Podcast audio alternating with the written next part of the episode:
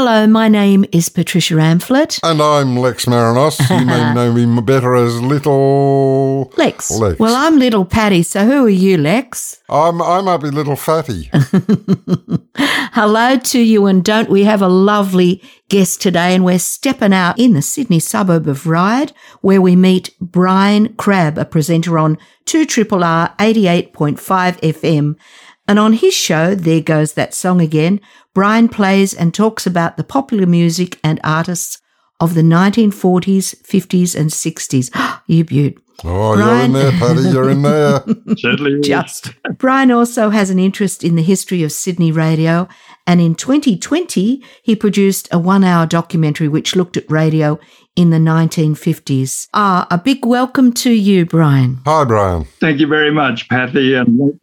How long have you been with 2 Triple R? 2007, I did the training course and uh, started my program. There goes that song again in uh, mid 2008. Wow, so wow. been going that long. That's terrific. It's a legendary station, Triple R. It's been there for some time, hasn't it? Began in 1984. I know some of these things because soon after I joined there, I volunteered to do a anniversary program for them. as the 25 year anniversary in uh, 2009. Station began in 1984. Um, so I got to talk to then a lot of the original presenters, and yeah, it's got a long, long history, coming up to 38 years uh, now. Yeah. What did you do before you retired? In fact, I only retired uh, formally from my uh, previous position. Well, formally in 2003. I was an academic. Um, fortunately, at Sydney University, um, I um, uh, spent most of my life there as a student way back 50, 1957. Uh, started as an undergraduate. Uh, did well enough to um, do my PhD, but joined the psychology department at the University of Sydney 1961 which has just gone over 60 years ago. It seems like yesterday. Wow. And um, so um, for a period, I was um, a, a tutor in those years, then went overseas for four years to get further experience.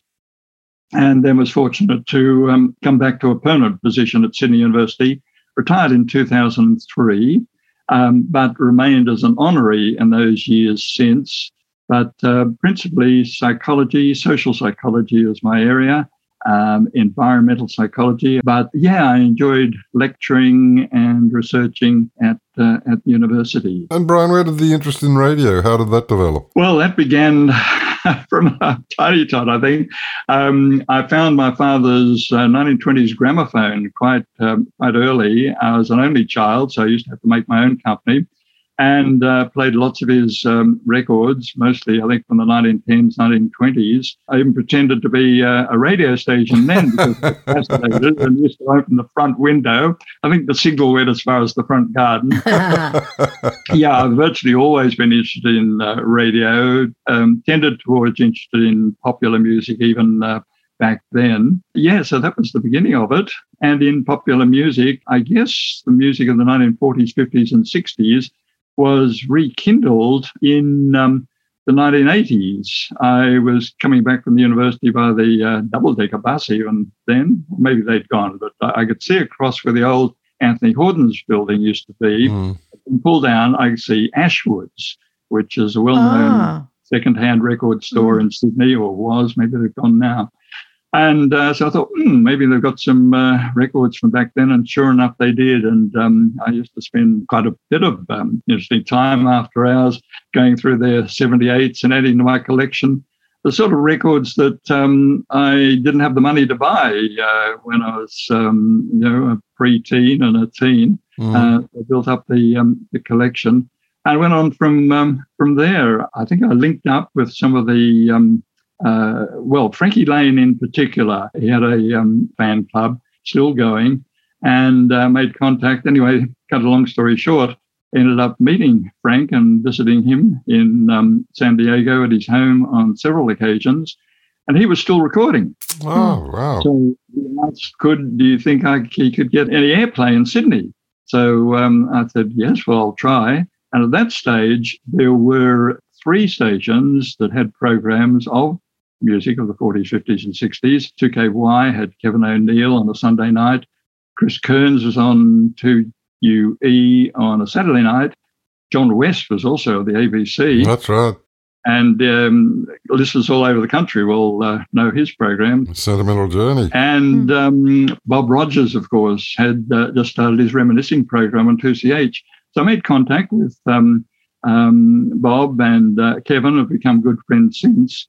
And uh, that's led to um, a lot of contact with um, him. And well, he actually had me on a couple of times on his Saturday night program. That was all in my blood till I uh, retired and thought, yes, now I've got some some time. And uh, of course, choosing 2 R because they had the um, training course and uh, not too far from my, uh, my home. So it's come full circle, doing something similar to what I was doing as a university um, lecturer and researching and uh, delivering.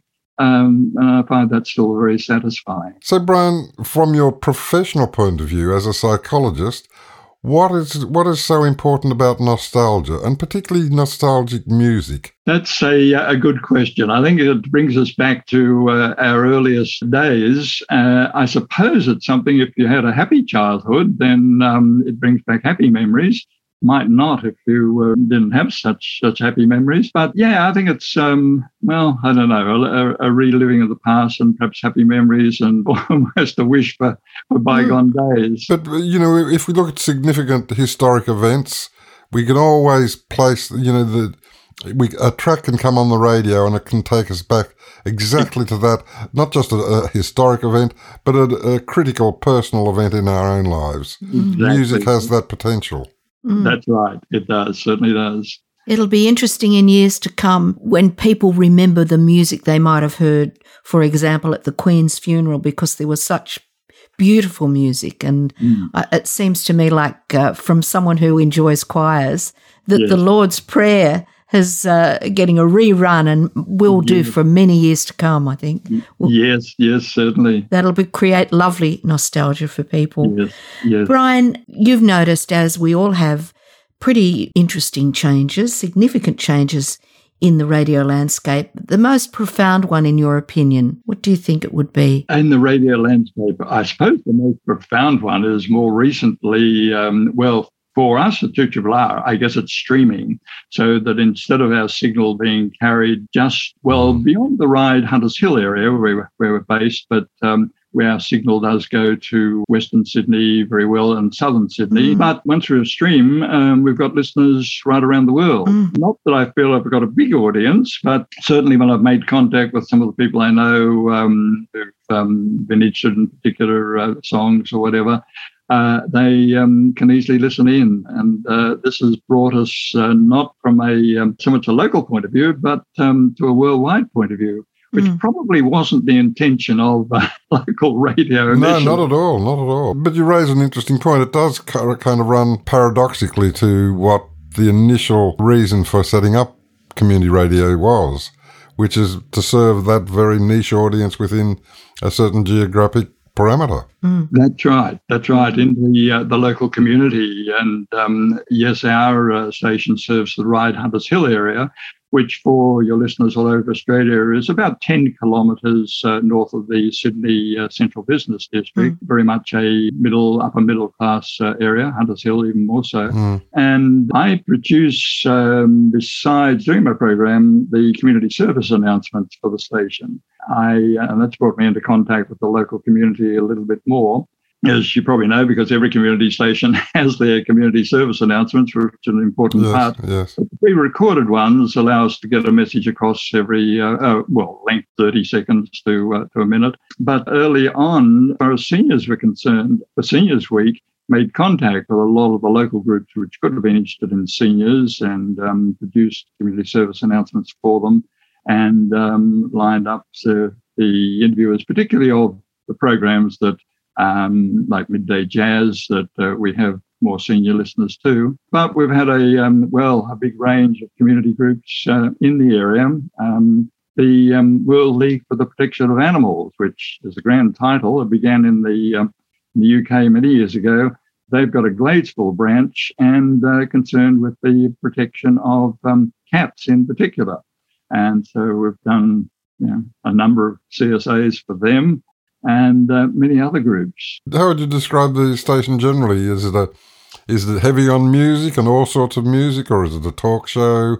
What's what's the general profile of the, the station? I think it's uh, one of the strengths I feel, and I think this is probably uh, intended by the um, people that wanted to set up community radio, is that it does have programs for um, for everyone. So that it does cater to all ages. We have the um, midday jazz programs like mine, another by um, a lady that goes by the name of Streamer, who plays music from the um, early part of the 20th century. It has youth jukebox for school leavers. And um, so people straight out of school um, or in school are the presenters of that. They're the two extremes. Mm. Um, we've had many of those who've gone on, well, I don't know about many, but have gone on to uh, careers in radio. And um, of course, um, talk programs as well. What about language programs? Do you have different language programs? We do have a lot of foreign language programs particularly on Sundays, the station had given over. There's been a slight change in the programming recently. Well, we did have a Maltese program, it used to follow mine, but there's Hungarian, there's uh, Korean, there's Chinese. Um, That's wonderful. Fabulous. Brian, we understand that you did a, a two hour special when Classic Hit Station 2CH was shut down this year. They'd been around for 90 years on air. How important was 2CH and its brand of music? To me, I um, listened to 2CH and 2SM from the 1950s uh, on because they were the two music stations back then.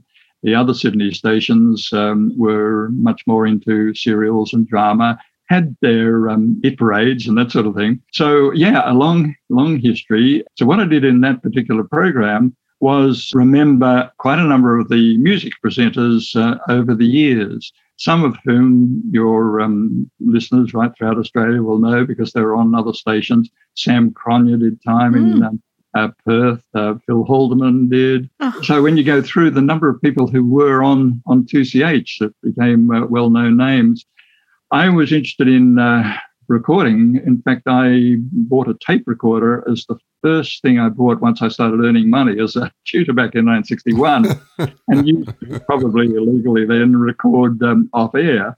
But now, 60 years later, I've got um, quite a few vintage wow. recordings of um, not only the music, but the uh, the presenters. So yeah, it was a sad day when uh, 2CH um, closed, even sadder day personally when uh, Bob Rogers um, uh, hung up his uh, his microphone. Bob's still doing um, well. Uh, your listeners who um, do know him and some of his programs were syndicated, particularly in the, the 1950s, as one of the uh, Australia's acclaimed as top disc jockey within the um, the country. And um, um, Bob's given me permission to um, make use of a number of his interviews too. oh, wonderful. Associate. Ah. So um, I often include those um, in addition to occasionally interviewing people myself. Yeah, good. That's great to hear. And what a lovely man he is. What a great that presenter. What good company he was when you were driving home from a gig late at night. And I must say, a little bit of uh, trivia, I see Phil Haldeman quite regularly because as another jazz fan, he comes to, to a place where my husband plays regularly. My husband's a jazz musician. So um, it's all in the family. Oh, well, uh, can I add to the fact that uh, Phil I've known for many years because our cafe in Wagga Wagga when I was a boy, Phil was on 2WG ah. in Wagga, as was John Brennan and yes. uh, several others. And I used to take in the milkshakes and hamburgers. and, and uh, Phil was such a gentleman, a lovely man. And yeah. um, I remember him very fondly. So, yes. Paddy, next time you see him, please give him my regards. I certainly will. I'll see him probably next weekend okay. and I'll tell him that. Yes, Thank you. Say hello to him uh, from me. I absolutely will, and he'll be thrilled. He doesn't remember me from back then, but uh, I used to uh, enjoy listening to Tony Withers. yeah, Tony ah, Withers. Yeah. And he was, um, um, when he was, I don't know, what, 15 or 16, he started as Tony's uh, panel operator. And I got to um, meet Tony, and he said, "Oh, come in, see me do the program one Sunday afternoon." And uh, I met Phil all those there years. You are. Here we are talking about those wonderful people, and Lex asked you the question. You know the psychology of nostalgia. Well, we're living it right this minute. Oh well, if they're going to come in on your show, Brian, that sounds that, that sounds right up our alley. Yeah. Oh, can I bring my 78s in? Uh, yes, look, look. I definitely would love to have you both on uh, on my show, and um, particularly, um, well, Les's uh, background as more as an actor, but um, um, Patty as um, as a singer, and all those great, um, uh, well, the hits from the '60s, and also the uh, more easy listening music later on would fit perfectly. So uh, I've got to got to have you on, if you will.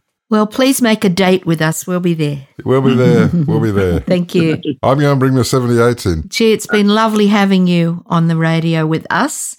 And we could talk forever, I can tell, but we better finish off soon and maybe meet up another time for our program, Baby Boomers Guide to Life in the 21st Century, where you've well and truly stepped out with us. And uh, we might see you on your program too. Brian, thank you so much. Thank you very much. Thank you very much for having me. I've uh, appreciated the opportunity to uh, to talk to you and to uh, your listeners right around Australia. Fantastic. I'm sure they've enjoyed it. Thank you, Brian. Thanks, Brian. Bye.